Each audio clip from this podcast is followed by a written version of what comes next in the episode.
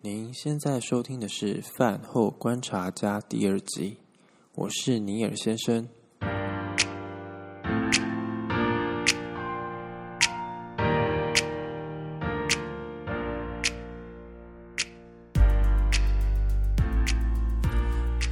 第二集开录之前呢，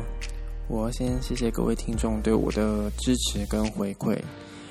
这些回馈呢，也可以让我更有动力的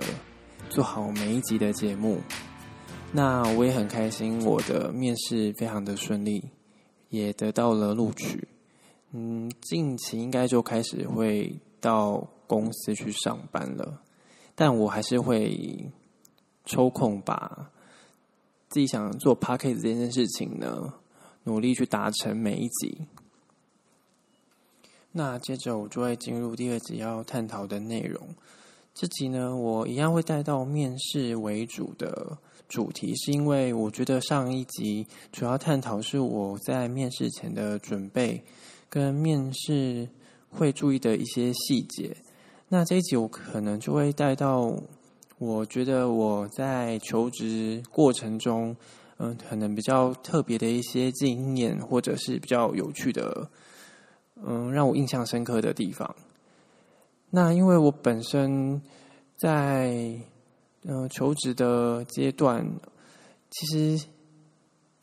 以初刚出社会来讲的话，我是没有什么特别的面试机会的。因为在学生时期，可能我的攻读大部分都是以在学校服务为主。那直到我那时候升到硕士的时候，我想说，因为普通。大学的学生其实不像技职学院的学生，他们有比较多的建教合作的机会，所以当然相对会有面试。可是因为普通大学的学生，你可能连未来要找什么工作都不知道，所以比较相较于嗯科技职学院出来的学生，其实有面试的机会的几率是比较低的。所以那时候我想说，升硕士的那个暑假，我就想说去找份。呃，兼职的工作来做，因缘机会，那时候刚好上网爬 PTT 吧，所以就是有看到一个，当时我念书在台南，所以那时候在台南有一间生技公司在征，像它的名称叫美工助理，那我就想说，反正是做一些设计的东西，我觉得可以趁机磨练自己，那也可以去面试看看这样子，所以我就。不迟疑的，赶快就投了呃履历。当然也是因为这次的关系，所以第一次做履历，所以就网络找了一些格式啊，简单的做了一下，然后就投递了。然后也提供了我在学校当时接过的一些，嗯、学跟跟学校各处室配合的案子，然后就发过去。那也很顺利的，那时候就有去那边面试。可是那时候我觉得面试的地点蛮特别的，因为他明明就是挂号写生技公司，可是我当时面试的地方居然是在一间补习班，然后面试我的是一位就是算安心班主任吧，对。那当然面试的过程我也觉得他蛮亲切和蔼的，然后也很顺利的，他就说哦，没关系，你暑假这两个月就来这边。就是帮我们做一些设计的东西啊，那我就也不迟疑的答应了。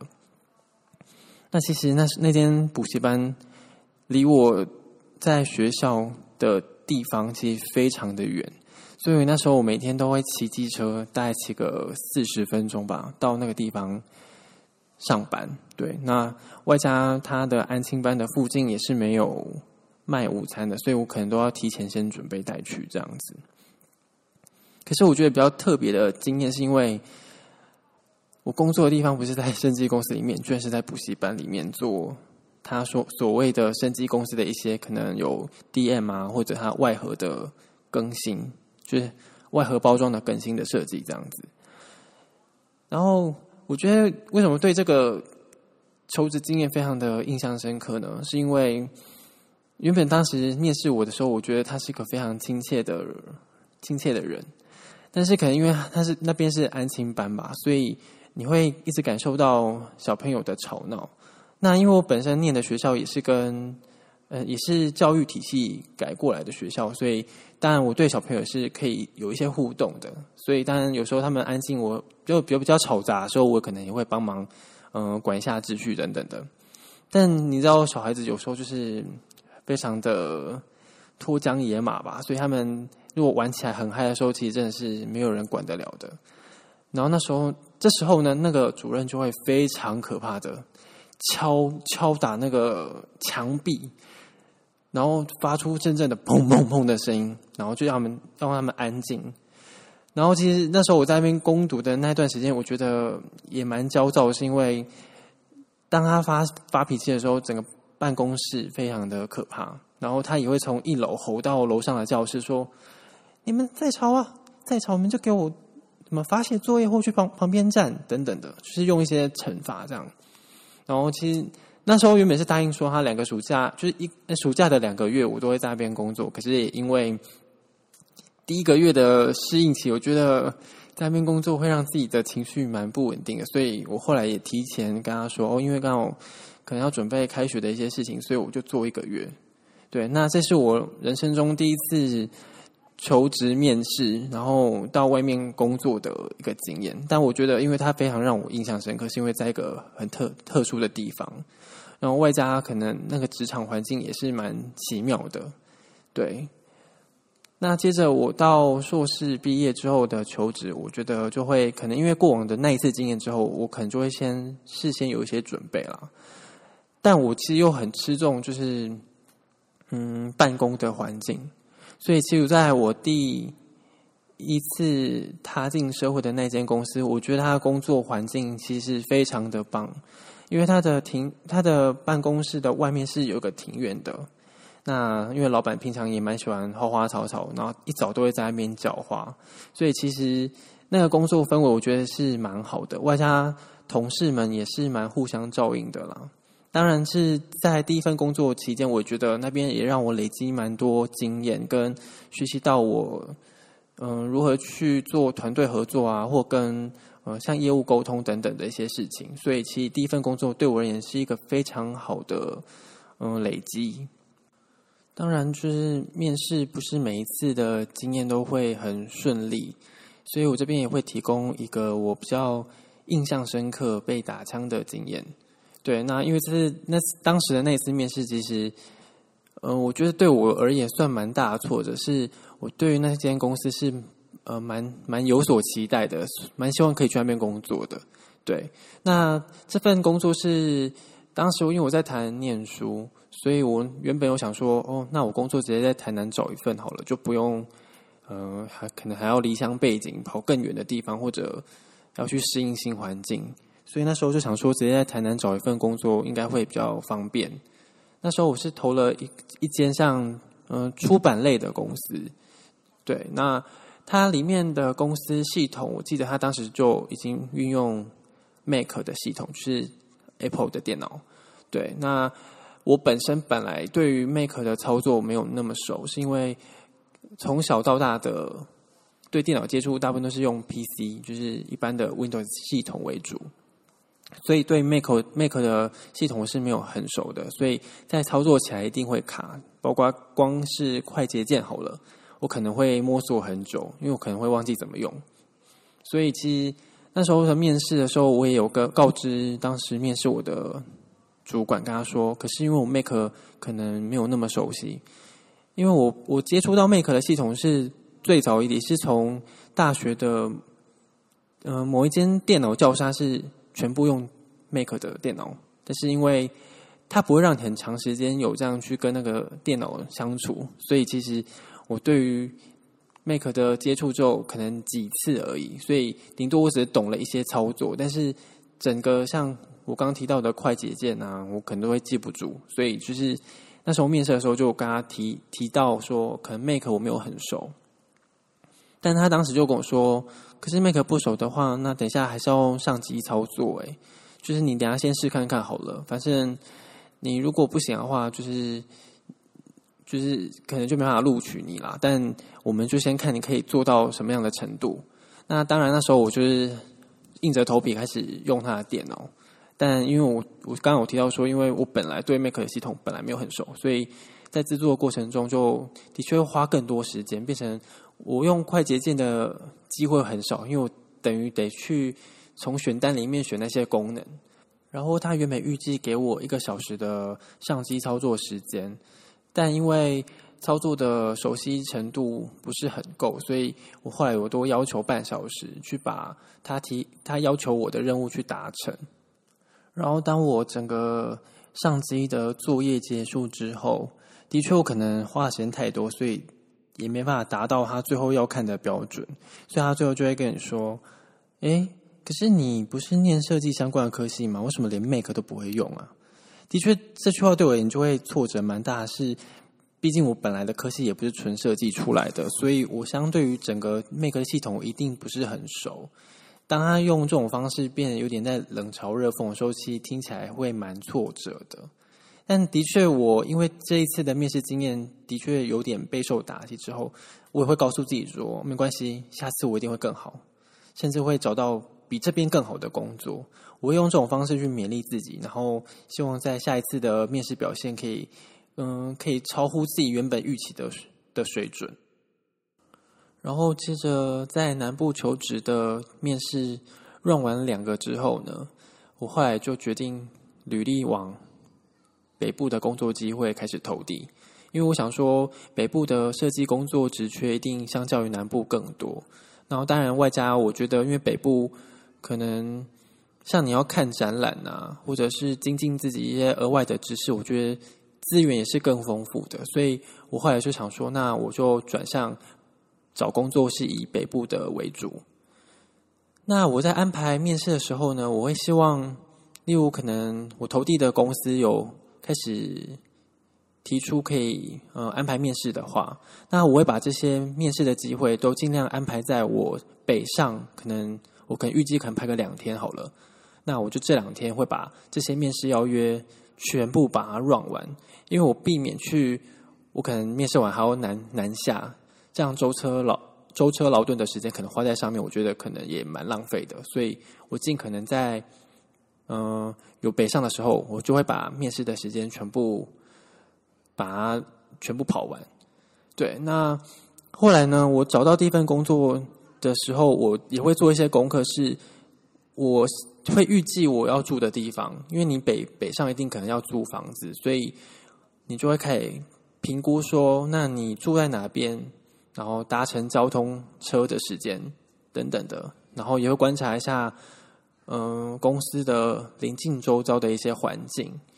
提醒自己，就是这些点都可能影响到你工作之后的一些状况。因为也有可能加班嘛，如果你加班太晚，如果你你公司离住家又远的话，其实这样往返通勤的时间也会很辛苦。所以，其实在我找工作的时候，我都会把这些事情当做一个评估。而上集我有提到，就是为什么我会鼓励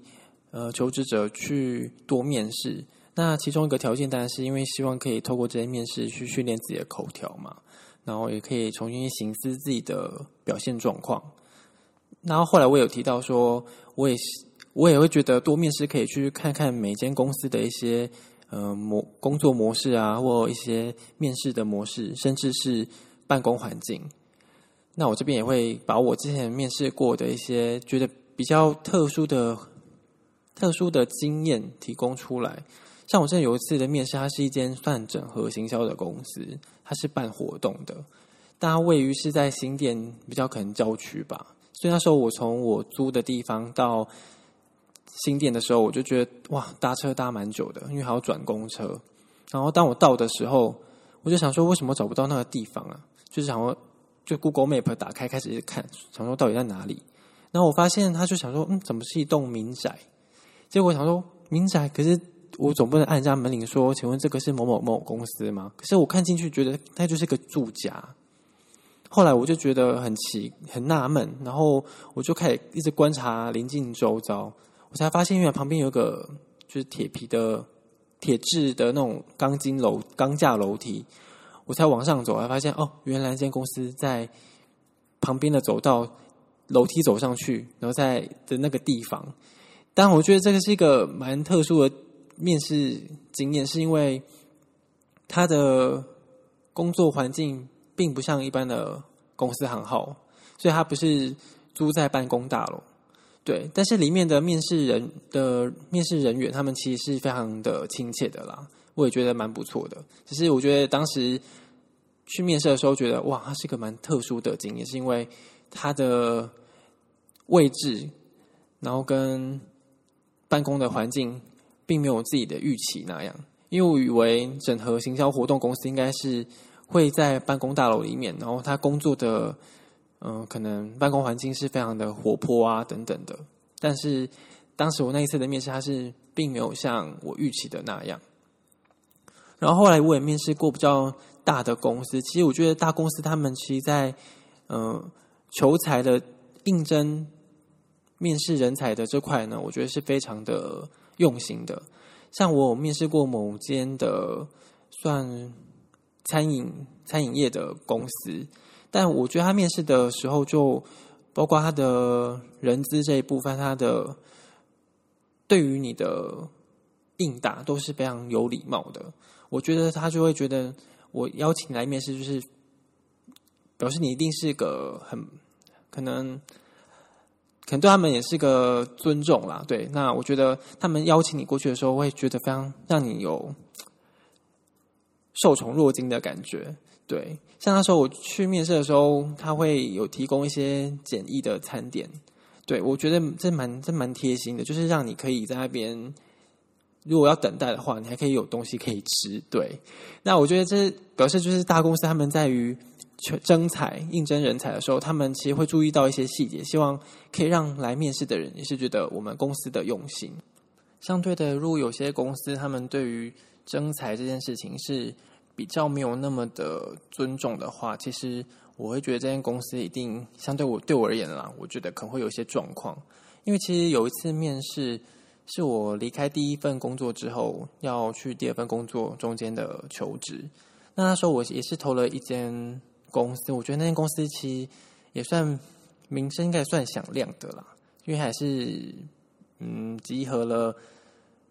嗯、餐饮啊，然后。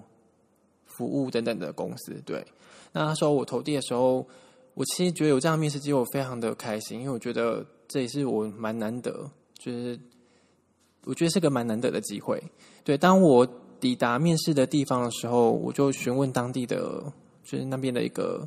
算柜台吧，他就说：“哦，他会先帮我联络主管。”结果我就在他要我等待的地方，然后等了将近快两个小时吧。然后那那时候，